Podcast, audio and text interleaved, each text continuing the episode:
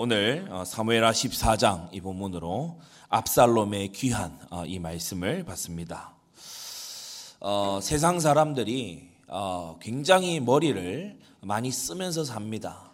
우리 성도님들은 머리 쓰면서 살지 말고 성령 감동으로 사시기를 바랍니다. 예, 사람이 천년 생각하는 것보다 하나님께서 1초 역사하시는 게 훨씬 낫다. 예, 그래서 사람의 많은 꾀 속에서 여러분이 연달된 자, 익숙해진 자 되지 마시고 정말 약속의 맹세, 언약의 말씀 위에 굳게 서시기를 바랍니다. 어, 대학교를 이렇게 들어가서 어, 제가 일반 대학을 어, 진학을 했지 않습니까? 어, 어 굉장히 다양한 사람들이 많아요. 음, 그런데 아, 머리를 굉장히 이렇게 쓰는구나. 아, 제가 여러 것들을 이렇게 봤지만은 어, 대학교 2학년 이렇게 올라갔을 때 예, 새로이 이제 신입생들 후배들이 들어오지 않습니까? 근데 그 중에서 이제 보니까 어, 누가 봐도 진짜 어, 연예인처럼 예쁘게 생겼어요. 어, 아주 그런 이제 여자 후배가 이제 들어온 거예요. 근데 좀 지났는데 이 여자 후배에 대해서 굉장히 악소문이 이렇게 도는 겁니다. 어, 굉장히 이상하다 이런 소문이 막 도는 거예요. 우리가 함께 그 과실이라고 그러죠. 거기에 모여가지고 뭐 이런저런 얘기하고 또 다음 수업 들어갈 사람 들어가고 뭐 이렇게 할 때에 어, 그 선배로부터 어, 저보다 학번 하나번 윈데 선배로부터 제가 얘기 직접 들은 겁니다. 굉장히 그 어, 이를 이를테면 세상 말로 아주 해픈 어, 그런 어, 애더라. 어, 이런 일이 있고 저런 일이 있고. 어, 그래서 그런 얘기가 있길래 어, 그런가? 어, 그런가? 이러고 그냥 지나갔어요. 다음 학기가 되니까 그 선배하고 교제하고 있는 거예요. 어, 그걸 이제 남자들 사이에서는 군대 가서 서로들 이제 얘기를 하는데 남자들 사이에서 그걸 서동요 부른다 이렇게 얘기를 합니다. 그러니까 아예 이 여학생을 누구도 건드리지 못하도록 아예 굉장히 딱 고립시켜 놓고 그리고 자기가 이제 예, 그렇게 굉장히 악한 짓이죠 사실. 예, 자기만 모를 뿐이지 이 여학생에 대해서 전부 안 좋게 봐요. 누가 그 소문을 거짓을 누가 그렇게 했냐? 구 선배가 그렇게 한 거예요. 결국 그 선배의 노리는 목적이 있었던 거죠. 어, 예를 들면 이렇게 합니다. 뭐 회사 가면 사내 정치, 예, 그리고 또 학교에 가면은 뭐 이런저런 라인, 어, 또 이제 교수와 그 어, 이제 조교들 그리고 학생들 사이에서 또 암투 이런 것들이요. 세상 어느 조직에 가나 다 있는데 여러분 우리는 정말 어디를 가든지 하나님 앞에서 행해야 돼요. 여러분 거짓으로 잠시 유익을 얻는 것처럼 보여도 하나님 앞에서 정직히 행하는 자가 땅을 상속합니다. 예, 하나님께서 살아 계시고 보고 계시거든요. 예, 그래서 우리가 정말 세상 사람들처럼 이런저런 어, 꼼수 쓰고 아, 살짝 살짝 거짓 섞어 가지고 어, 그렇게 유익을 도모하는 이런 거 우리가 뿌리 뽑고 어, 그런 것에 우리 익숙해지면 안 될 줄로 믿습니다. 왜 그런 악한 머리가 나오냐? 홀로의 시간에 골똘히 생각을 해요. 홀로의 시간에 자꾸만요 악한 생각을 발전시켜 나가요. 상한 감정, 원한 이런 거 있잖아요. 그런 것에 예, 홀로의 시간에 주로 이렇게 아주 깊어집니다. 홀로의 시간에 골똘하게요. 복수심에 딱 불타요. 오늘 우리가 보는 이 압살롬도 보면은 홀로의 시간에 아주 이상해지는 걸 볼 수 있습니다. 오늘 크게 세 인물이 이 본문에 등장하고 있는데 압살롬, 요압 그리고 다윗이죠. 근데 이 중에 두 인물, 압살롬과 요압은요. 아주 이 잔꾀로 사는 사람들이에요. 어, 굉장히 정치적이면서 굉장히 잔꾀로 사는 어, 그런 사람들이에요. 홀로의 시간에 우리가 성령 감동 입지 못하면 사단이 찾아옵니다. 그래서 이런 이런 것을 좀 하면 내게 유익이 되겠구나. 이게요. 막 알아줘요, 막. 성령 감동 받으려고 하면 우리가 막 죄를 버리고 말씀 읽고 이래야 되는데 말씀 안 읽고 가만히 있으면 악령 감동이 들어와요. 얼마나 이것이요 막 달콤한지 몰라요. 하, 내가 이렇게 이렇게 요령을 부려야 되겠다. 최근에 기사도 나지 않았습니까? 그 어디 이 관공서의 공무원들 어 이렇게 이 조사를 해 보니까 그 근무 이후에 야간에 어디 다 이렇게 자기 할 거 놀 거 다 놀고서 야간 수당 다 받아갔자 하잖아요. 그러니까 그런 그런 식의 머리 엄청나게 잘 돌아가요. 내가 어떻게 하면은 조금 머리 굴려서 이익을 얻을까? 조금 이렇게 내가 허세를 부려가지고 이렇게 내가 곤란을 모면할까? 근데 가면요 별일 안 하는 사람인데 그렇게 많은 일 하는 것처럼 제가 군대 있을 때도 어, 저희랑 같이 그 섹션이라 그러는데 같은 사무실에 있었던 군무원이 계시는데 어, 정말 일 없습니다. 정말 일 없는데 가장 일 많이 하는 것처럼 담배를 피워대요. 근데 세상 한숨이란 한숨은 다 쉬어요. 이분이 이제 하는 것을 제가 저한테 맡기니까 알잖아요. 하루 전체 일이 10분이면 끝날 일이에요. 근데 그걸 가지고요, 하루 종일을 씨룹니다. 그리고 그 이제 군 내에서 PC로 가지고는 할 수 없으니까 따로 자기 랩탑을 가져와서 주식 엄청 합니다. 예? 그거 옆에다 해놓고 주식 엄청 해요. 예, 그런 식의 예, 나태함, 머리 잔게 굴리는 거 이런 것을 세상에서 많이 보지요. 사랑하는 성도 여러분, 죽게 하듯 하시기 바랍니다. 예, 죽게 하듯 하라. 여러분 이것만 정말 우리가 지켜줘도요. 세상에서 눈에 띄는 서밋 인생 됩니다. 여러분 정말 세상에 나아가서 죽게 하듯 하시기를 바랍니다. 이런 저런 거 계산해대지 말고 하나님 말씀 따라 순종하세요. 예, 하나님께로부터 응답과 열매가 있을 줄로 믿습니다. 홀로의 시간에 자꾸만 이 꾀에 젖어들잖아요. 홀로의 시간에 자꾸만 이 원한에 딱 이렇게 사로잡히잖아요. 그러면 이상해집니다. 우리는 홀로의 시간에 하나님과 깊어져야 될 줄로 압니다. 하나님과 깊어지게 되면요. 세상 사람들이 보지 못하는 게 보여요.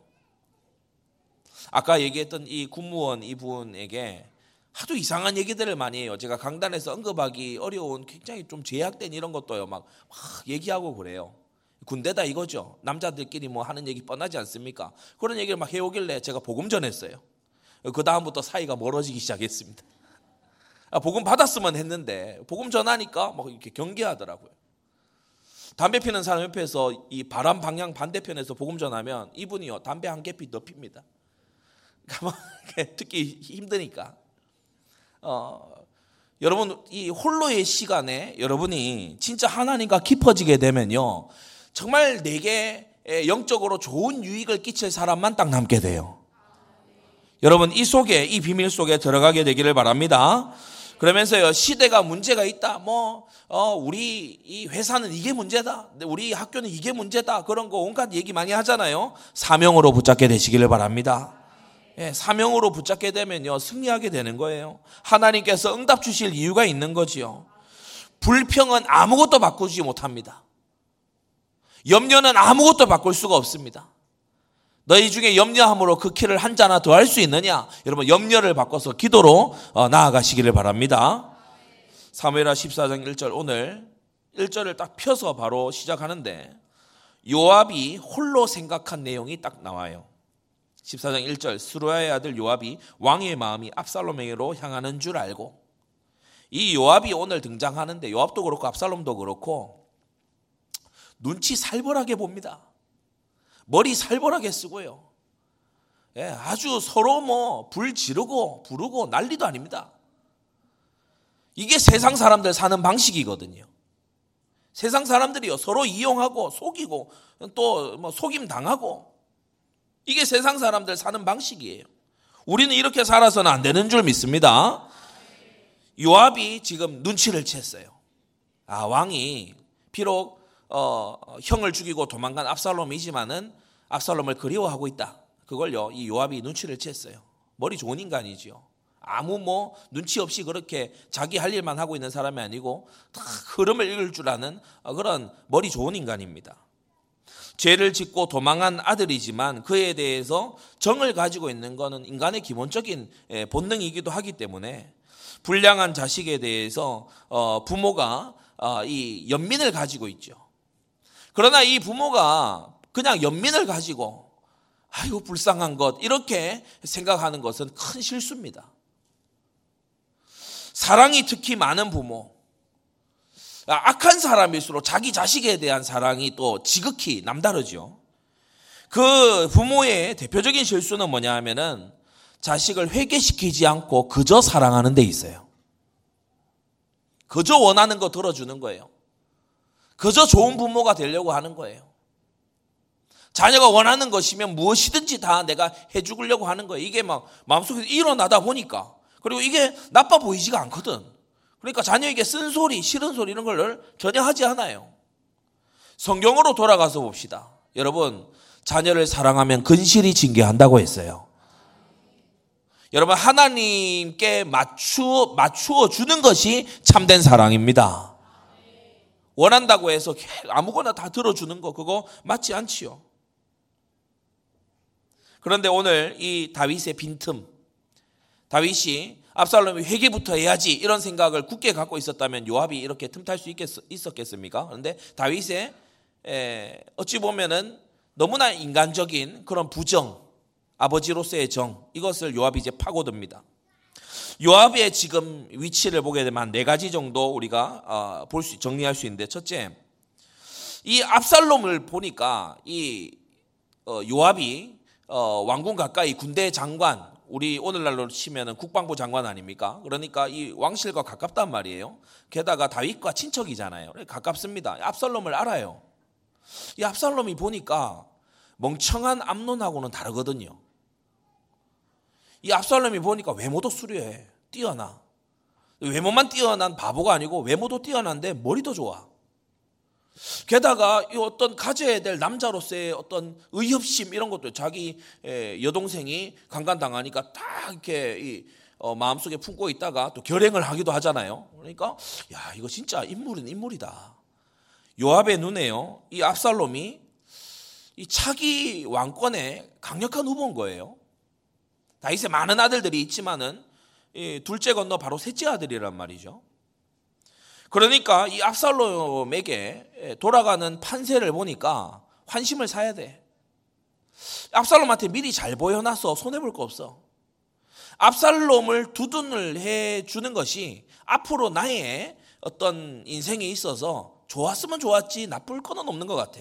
옳거니 이렇게 된 거예요. 옳거니 홀로 있을 때 이런 생각을 하는 거예요. 홀로 있을 때, 야, 지금 돌아가는 판세를 한 번, 누구한테가 내가 마음을 사야 되나? 누구한테 내가 친해져야 되나? 이게 요압의 눈에는, 야, 압살롬, 압살롬한테 내가 지금 점수 따야 된다. 이 생각 딱 한 거예요. 두 번째. 이 요압이 보면은, 어, 이 원래 공을 세워서 이렇게, 어, 이 예루살렘을 탈환할 때 있지 않습니까? 기억하시나요? 예루살렘을 탈환할 때, 예, 요압이 먼저 올라가서 공을 세워가지고 군대 장관이 됐습니다. 그런데 예, 다윗이 견제하고 있다는 것을 요압도 알고 있어요. 다윗이 자신을 견제하고 있다는 것을 요압도 알고 있고. 그리고 앞서 우리가 사무엘하 11장에 보게 되면은 우리아를 죽이는 그 편지를 다윗이 요압에게만 딱 보여줍니다. 그게 한편으로는 어, 우리아를 정리하는 일에 이렇게 어, 방법을 쓴 것이기도 하지만은 다윗이 넌지시 요압에게 경고하는 거기도 하거든요.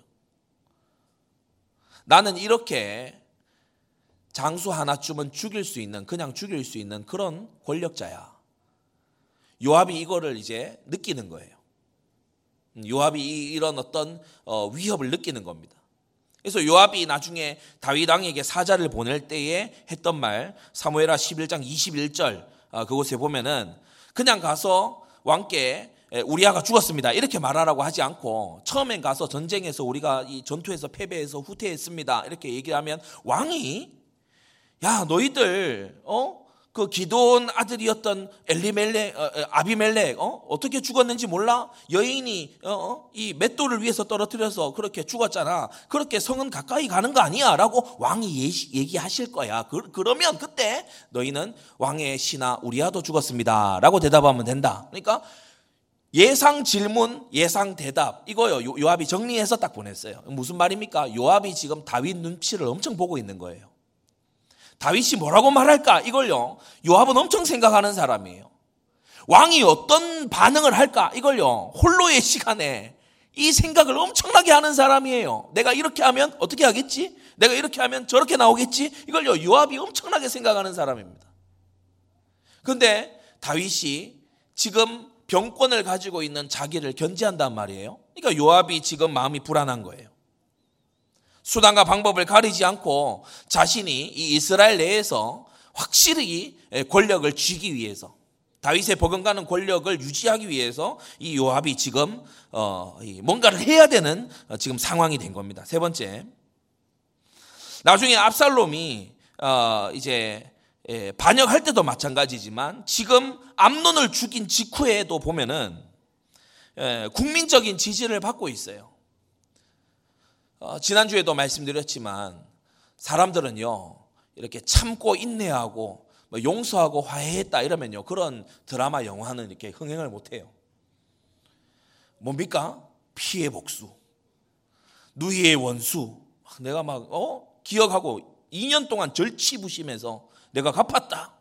그러면 사람들 속에서 뭡니까? 역시 오빠는 오빠구나. 딱 이렇게요. 뭔가 국민들의 마음을 시원하게 해주는 거예요.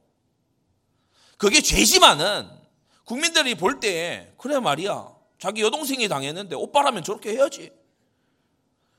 뭐 좀 과한 측면이 있기는 있다마는 그래도 다른 왕자들은 손 안 댔잖아. 딱 암놈만 딱 죽였잖아. 뭐 다말한테 한 짓 생각해 보면은 압살롬이 그럴 만하지. 백성들 사이에서요 이런 이제 여론이 형성이 되는 거예요. 이걸 요압이 또 기가 막히게 냄새를 맡습니다. 피신에 있는 동안 만일 다윗이 죽기라도 한다면 어, 다윗이 이제 나이 많아 가잖아요. 다윗이 죽기라도 한다면 다윗을 지지하는 쪽, 압살롬을 지지하는 쪽 이렇게 돼서 이 왕국이 삽시간에 이제 내전 상황으로 들어갈 수 있게 된단 말이에요. 그러니까 이 요압이 생각했을 때 자기의 정치적 유익을 위해서도 그렇지만 나라의 안위를 위해서도 지금 다윗과 유력한 압살롬이 이렇게 이 척이져 있는 것은 좋지 않다. 그러니까 요압이 볼 때 이거는 지금 이 요, 다윗과 압살롬을 빨리 화해를 시켜야 되는 거예요. 이게 지금 정치적으로 자기가 어, 발견한 부분입니다. 그리고 네 번째, 요압 자신의 지나온 길을 봤을 때 어, 이 이스보셋 진영에서 어, 이 망명해온 압살 아브넬 음, 사울의 전 군장이었죠.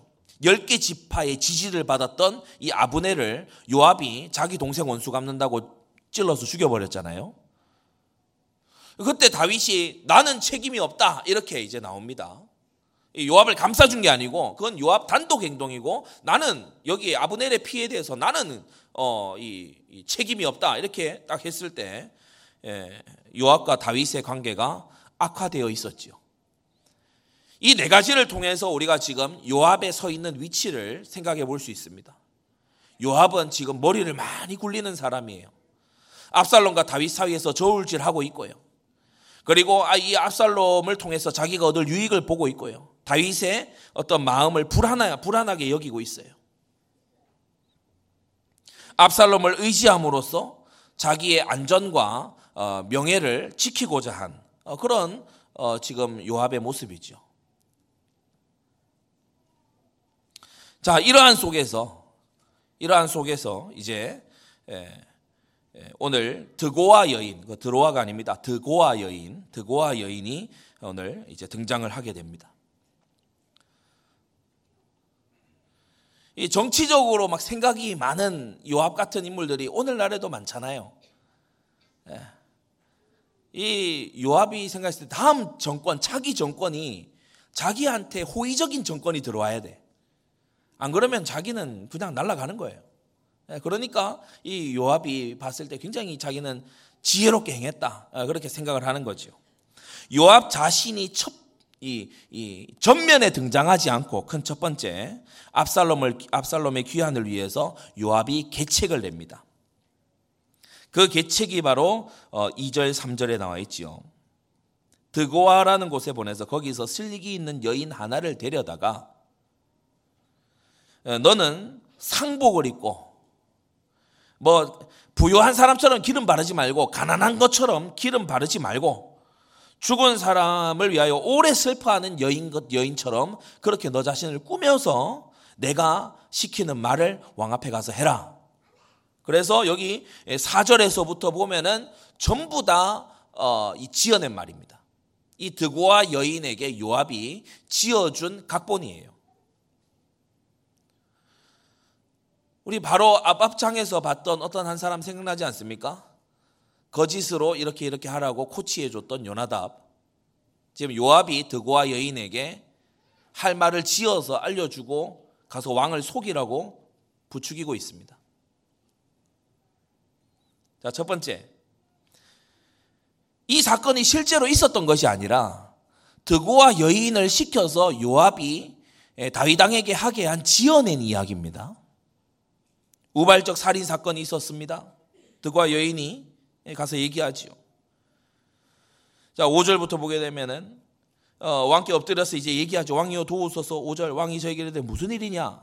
어, 드고와 여인이 대답합니다. 나는 참 과부입니다. 남편은 이미 죽었고 6절 아들 둘이 있었는데 저희가 들에 나가서 어, 싸우지만 말려줄 사람이 아무도 없어서 이 큰아들이 작은아들을 죽이고 말았다. 우발적 살인 사건이 있었다. 이것을 얘기하지요. 그러니까 이 어, 주변에 있는 사람들이 이 이야기를 요약하자면 어, 동생을 죽인 형, 어, 형을 갖다가 어, 죽여야 된다. 이건 사형에 처해야 된다. 그렇게 얘기한다는 거예요. 지금 이 드고아 여인이 자신을 꾸며서 요압이 지어준 이야기대로 왕에게 가서 얘기하는데 저는 과부입니다. 남편도 없어요. 불쌍해요. 보세요. 기름도 못 바르고 상복 입고 있잖아요. 오래 슬퍼했어요. 왜 슬퍼하냐? 제가 낳은 두 아들 중인데 큰 아들이 작은 아들을 죽였습니다. 그런데 이, 이 작은 아들을 동생을 죽인 이 아들을 지금 사람들이 몰려와서 막 죽, 죽이려고 막 그렇게 합니다. 내게 남아있는 숯불을 꺼서 내 남편의 이름과 시를 세상에 남겨두지 않으려고 합니다. 드고아 여인이 예, 막 그렇게 호소를 하는 거예요. 왕이요 구하소서 하면서요. 드고아 여인이 얘기하는데 이게 다 뭐다? 요압이 지어낸 얘기예요. 왕이 대답합니다. 내가 명령을 내리겠다. 복수하려는 자를 데려와라. 그리고 11절에 보면 내 아들의 머리카락 하나라도 땅에 떨어지지 않을 것이다. 다윗이요. 보장을 해줘요. 그런 사적인 복수 내가 용납하지 않겠다. 떠오르지요. 사적인 복수를 했던 이 압살롬.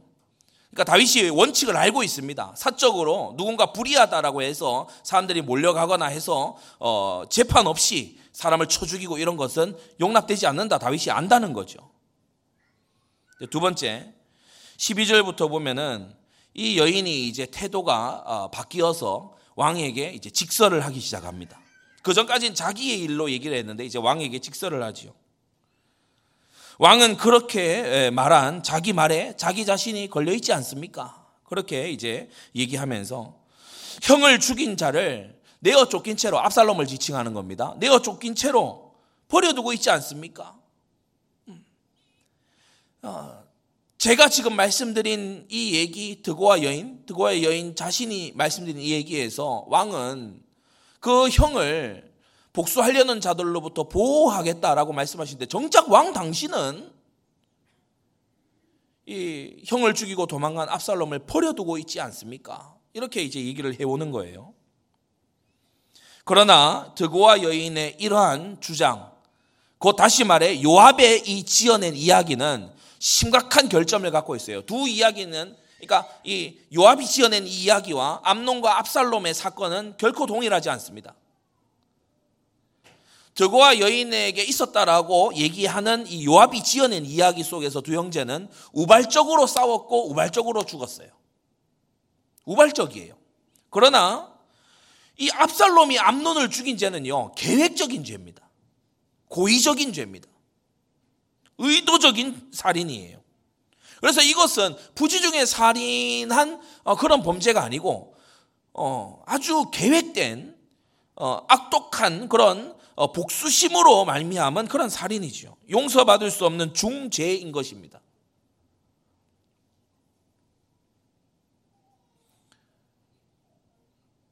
다윗이 하나님 말씀을 가까이 평소에 해오던 사람이잖아요. 그래서 핵심을 잘 짚어요. 핵심을 잘 짚어요. 문해력이 있어요. 문해력이 있다고. 어, 제가 그 문과대학 우리나라에서 뭐 가장 어, 이렇게 잘한다고 하는 문과대학에서 이렇게 예, 글로써 서로 다투기도 하고 정리하기도 하고 이런 걸 이제 하지 않습니까? 나와서 교수님이 한번 그 얘기를 하시더라고요. 근세사 가르치시는 한 교수님이 그 얘기를 하시더라고요. 오늘날까지도 행간의 의미, 글의 위아래와 문맥과 행간의 의미는 그 교수님이 일반 수업 시간인데 그 얘기했어요. 행간의 의미는 신학자들이 제일 잘한다. 왜냐? 신학자들은 그것만 하거든요. 텍스트에 숨겨져 있는 어, 텍스트가 있는 context 그리고 그 수면 아래 있는 subtext까지 음, 암시되어 있는 것까지 그 신학자들이 행간의 의미는 제일 까탈스럽게 제일 잘 다룬다 그렇게 얘기하는데 뭔가 어, 앞으로 신학 쪽으로 갈 제가 어깨가 으쓱해지더라고요. 그렇죠. 어, 우리는 성경을 늘 보아오는 사람들이기 때문에 유사하게 얘기하는데 핵심에서 빗나가는 거 성경 알면은 딱 알게 되는 것입니다. 위조 지폐를 찾아낼 수 있는 가장 확실한 방법. 진짜 지폐 도안을 알고 알고 보고 보고 또 보면은 위조 지폐가 알아져요. 여러분 진리에 서고 서고 또 서고 진리 위에 계속해서 뿌리 내리면 유사 진리가 분별되는 것입니다. 지금 비슷한 얘기로 꾸며냈잖아요. 근데 둘은요 본질적으로 달라요.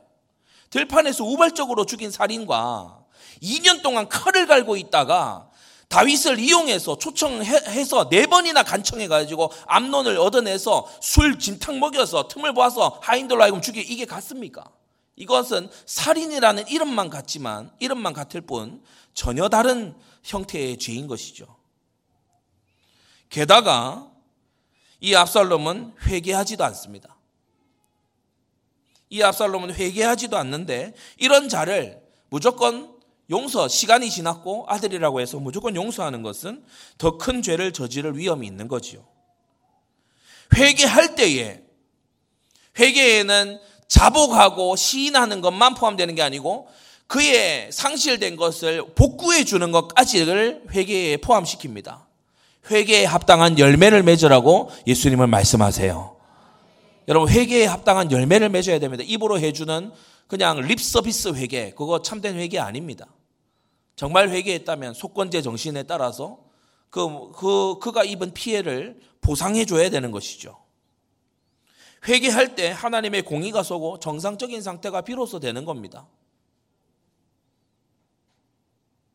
왜 우리 사회 일각에 비교적 최근에 묻지마 칼부림 막 이런 것들이 왜 있었습니까? 죄에 응당한 이 보응이 가지 않으니까. 지난 연말 지나면서 그런 것들 막 사회에 어, 이 회자가 됐잖아요. 연말 연시 지났는데요. 교도소 있는 사람들이요. 일반 시민들보다 더 잘 먹어요. 한과도, 한과도 나눠준대. 연말 연시 지난다고. 저는 한과 못 먹었거든요. 근데 엄청 왜 죄짓고 남에게 시가가 피해를 끼치고 심지어 살인하고 그렇게 들어온 사람에게 국민의 세금으로 그렇게 하는 그것이 어렵지 않잖아요. 예, 그, 그렇게 하는 것은 어려운 것이 아닙니다. 여러분, 우리는 공의가 바르게 세워지도록 우리 자신과 우리 나라가 그렇게 되도록 우리는 나아가야 될 줄로 믿습니다. 작은 셋째, 압살롬은 회개하지 않고 도망쳤을 뿐입니다.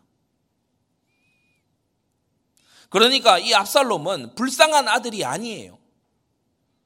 이 압살롬은 집 나간 탕자가 아니다 이 말입니다. 잘못 해석하면은 이 압살롬을 향해서 집 나간 탕자 이야기 거기에 엮어서 막 이상한 추론을 할 수 있는데 그거 굉장히 위험한 짓입니다. 압살롬을 데려오려고 한 요압의 처사는 그의 중대한 실책이고 요압 나름대로 계산을 했어요. 나온 결론이 압살롬 데려와야 되겠다. 그럼 데려오면 어떻게 데려와야 되냐? 내가 직접 나서서 왕이시여 데려옵소서. 그러면 거절할 게 뻔하니까. 불쌍한 여인을 배우로 섭외해서 그래서 앞에 가서 실감나게 연기해가지고 그래서 다윗의 마음을 움직여서 막 꿈틀꿈틀대게 해서 그래서 내가 압살롬을 데려오겠다. 그래 자기 뜻대로 막 되잖아요. 스텝이 막 되잖아. 그런데 나중에 이 일 때문에 압살롬의 반역이 터지고 요압도 이후에 비극의 길로 걸어가게 됩니다. 결국 요압 자신의 손에 압살롬의 피를 묻히게 되지요. 그건 두 번째. 이 요압이 짜는 이 판에 의해서 이제 둘째 압살롬이 귀환합니다. 하필 불러들여도 이런 인간을 불러들였어요. 소년 압살롬을 데려와라. 그러니까 다윗이 이제 다 아는 겁니다. 그 19절에 보시면 왕이 가로되 이 모든 일에 요압이 너와 함께 하였느냐. 그러니까 이 드고와 여인 뒤에 누가 있다 이걸 이 왕이 알아요. 하는 이야기를 보니까 예, 누가 누가 할 법한 얘기다. 이 다윗이 알고 요압이 함께 있었냐. 그러니까 여인이 아, 왕은 모든 것을 아시는군요. 이러면서 이제 실토를 하지요. 그래 데려와라. 아, 다윗의 마음도 아버지의 정에 이렇게 기울어져 있었고 이렇게까지 중신인 아, 요압이 이렇게 여인까지 내세워서 연기까지 시켜서 이렇게 하는 걸 보니 데려와라. 3년의 도피 생활을 마치고 돌아오지만 우리가 이어서 보면 어떻습니까? 24절 저를 그 집으로 물러가게 하고 내 얼굴을 보지 말게 하라. 그러니까 예루살렘으로 돌아오긴 왔는데 왕궁에는 못 들어오게 했어요. 2년 동안 왕의 얼굴을 보지 못했죠. 자, 도합 5년의, 아, 5년의 시간.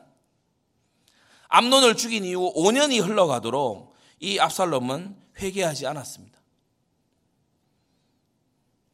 암론이 다말을 강간해서 어, 이, 이 죽인 때에 압살롬이 암론을 어, 또 죽인 때에 어, 이 강간 사건과 이 살인 사건 이러한 엄청난 어, 범죄 속에서 압살롬도 회개 안 하고 다윗도 이 일에 대해서 기도하지 않아요. 죄에 물들고 길들여진 마음은요, 기도의 줄을 끊어버립니다. 기도가 잘 안 됩니다. 죄에 물들수록 기도가 힘들어집니다. 기도는 영적 호흡이잖아요. 숨이 안 쉬어져요.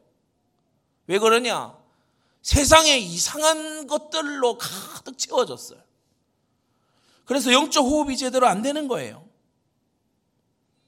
지금 다윗도 옛날 그 모습이 아닙니다. 광야에서 찬송하고 하나님을 노래하던 그런 다윗의 모습이 아니고요. 압살롬은 더 나아가서 뻔뻔해요. 3년, 2년 기다려도 이 다윗의 집안 사람들 중 누구도 회개하고 기도로 하나님께 나아가지 않지요. 다윗은 압살롬과 대면하기를 원치 않습니다.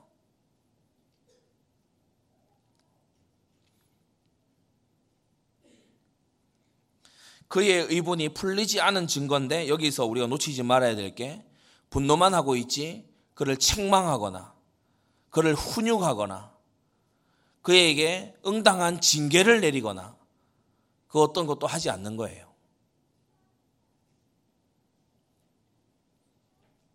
부모가 자녀에게 할 수 있는 최대의 폭력은 그를 방치해 두는 것입니다. 자기 죄의 소욕대로 살아가게끔 세상의 유혹에 마구 씹어 먹히게끔 그를 방치해 두는 것이 부모가 자녀에게 처지르는 폭력이라는 걸 알아야 돼요. 회초리로 치는 게 폭력이 아니고 그를 세상에 먹잇감으로 내던져 주는 게 진짜 폭력이라는 것을 여러분 정말 깨닫게 되시기를 바랍니다. 압살롬은 귀국하면 안 되는 그런 상태였어요. 그런데 요압이 억지로 억지로 요압이 억지로 막 밀어붙이기 식으로 해서 어, 마침내 압살롬을 불러들였죠. 성경은 바로 이 부분에서 25절, 27절 이 압살롬이 기한을 하고 이제 부름받았다 이 지점에서 어, 바로 25절, 27절에 이 압살롬의 외모를 언급하고 있어요. 사람은 얼마나 참 연약한 어, 존재인지 껍데기의 영향을 굉장히 많이 받아요. 껍데기. 껍데기 영향을 엄청나게 받습니다. 껍데기가 좀 멀끔하고 괜찮다. 그러면요. 사람이 마음 다 열어버려요. 껍데기가 좀 별로다. 그러면요. 아무리 귀중한 사람이라도 무시하고 막 이렇게 괄시하죠. 우리가 그런 것을 이 사회 이슈에서 그 한 번씩 보지 않습니까? 외모 멀끔한 자기를 뭐 예를 들어 뭐, 뭐 의사나 아니면 뭐 재벌 뭐, 뭐 뭐다 이런 식으로 자기를 거짓으로 이렇게 소개해요. 그러니까 이 주로 보면은 이 여성들이 어, 이 남자와 결혼하려고 막 돈을 막 줍니다. 막 돈을 막 줘요. 저는 한 번씩 이렇게 뉴스 기사 읽어보면 충격받잖아요. 뭐 열 몇 명의 여성에게 뭐, 뭐 수십억을 이렇게 갈취했다. 어. 그 정도로 여기 지갑이 열리나 봐요. 예. 잘생긴 외모에. 이 압살롬이 잘생긴 사람이에요. 이스라엘 백성들의 마음을 사로잡기에 충분한 외모예요. 성경이 이 정도까지 칭찬하는 예가 신구약 통틀어 사실 없습니다. 그런데 25절에서 27절에 보면요. 거의 최상급의 칭찬이 계속 나열되어 있어요. 이스라엘 가운데 온 이스라엘 가운데 압살롬 같이 아름다움으로 크게 칭찬받는 자가 없었으니라고 얘기해요. 그냥 그는 아름다웠더라 또는 그는 극히 아름다웠더라 이 정도에서 거의 이제 마무리 짓는데 더 자세히 외모에 대해서 나옵니다. 발바닥부터 정수리까지 흠이 없어요. 발바닥이 흠이 없으려면 어떻게 해야 되는 거죠? 예, 아마 아치형 발바닥이었던 것 같아요. 예. 발만 딱 봐도 아, 막 이렇게 감동이 오는.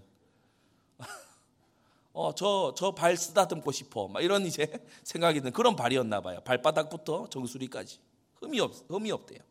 무좀도 없고 뭐 아무것도 없는 거죠. 머리털이 엄청 무거워요. 그러니까 이 탈모가 전혀 없어요. 머리털이 얼마나 머리카락이 풍성한지 해마다 이걸 또 깎아야 된대요.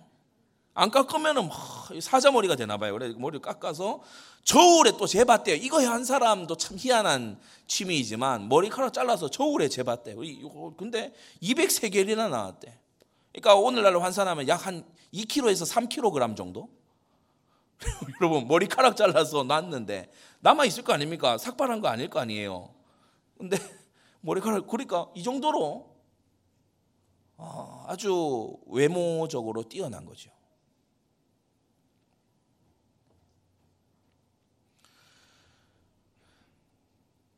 그러면서 또 이 그 자녀들도 얘기해요. 27절에 보면 압살롬이 아들 셋과 딸 하나를 낳았는데 딸의 이름을 다말로 지었다고 했죠. 자기 누이 다말의 이름을 어, 어, 의식한 것인지 예, 그 압살롬의 딸이 있는데 그 딸도 얼굴이 아름다운 또 딸인 거예요. 그러니까 압살롬처럼 그 압살롬도 아주 잘생기고 아름다운 사람이 이스라엘에서 따라올 수 없는 그런 사람이고 그리고 딸도 너무 이제 아름다운 딸을 또 낳으니까 이 이스라엘이 볼 때 압살롬의 가정은 야 진짜 보기만 해도 오늘날 말로 안구정화 뭐, 어, 되는 그런 이제 집안인 거죠. 여러분은 혹시 그런 외모를 가지고 계시거나 또 그런 외모를 가진 분을 본 적이 있습니까? 그걸 보니까 어떤 생각이 들어요? 오직 기도해야 되겠다 이 생각 들지 않습니까? 저는 성경에서 아주 흥미로운 부분이 이 부분이에요. 어, 어디 가니까 이제 그 여자분이 전화번호를 물어보는 거예요. 어, 전화번호를 왜 물어보나 이래 전화번호를 적어줬어요. 어, 어, 이렇게 적어서 줬어요. 그 커피 매장에서 회원 등록하라고. 뭐열 번 마시면 한 번 더 주는 거 있잖아요. 전화번호를 물어보더라고. 혹시 이랬는데, 아유 커피 더 마시라고. 그런 예 외에는 여러분에게 접근하는 사람이 없잖아요. 그렇지 않습니까? 자기 객관화가 아직 안 돼 있나요? 압살롬이 어느 정도냐? 얼굴만 봐도 황홀해. 그 머리털어 휘날리는 것만 봐도 그냥 아, 내가 반역자가 돼도 될 것 같아. 압살롬과 그 집안 뭐 자녀들을 보니까 와 이거는 진짜 로얄 패밀리야. 와, 뭐 이건 드라마 보는 것 같아. 너무 마음에 감동을 주는 외모, 너무 막 이렇게 기쁨을 주는 그런 외모. 눈을 즐겁게 하는 이런 외모를 가진 사람 속에 보니까 미친 마음이 들어있는 거예요. 오늘 우리 말씀 잘 들어야 됩니다.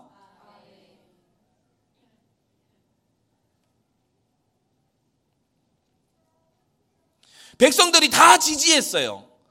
다윗을 막 죽일 놈으로 모는데 압살롬이 그렇게 얘기하니까 백성들이 맞대.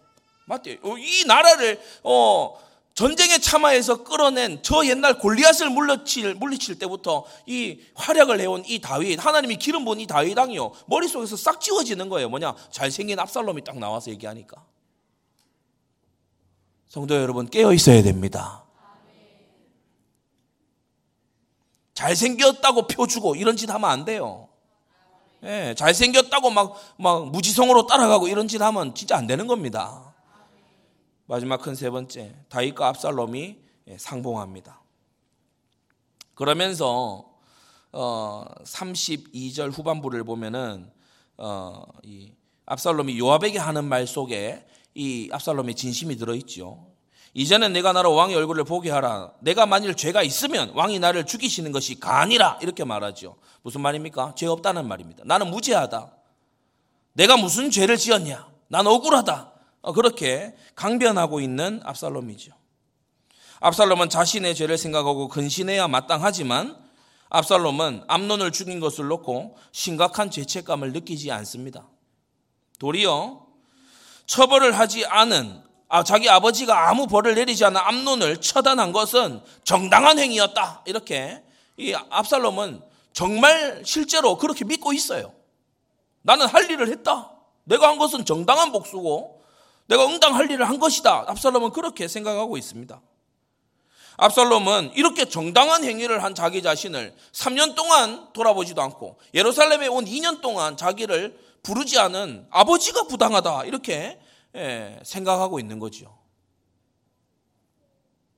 양심의 화인을 맞았어요.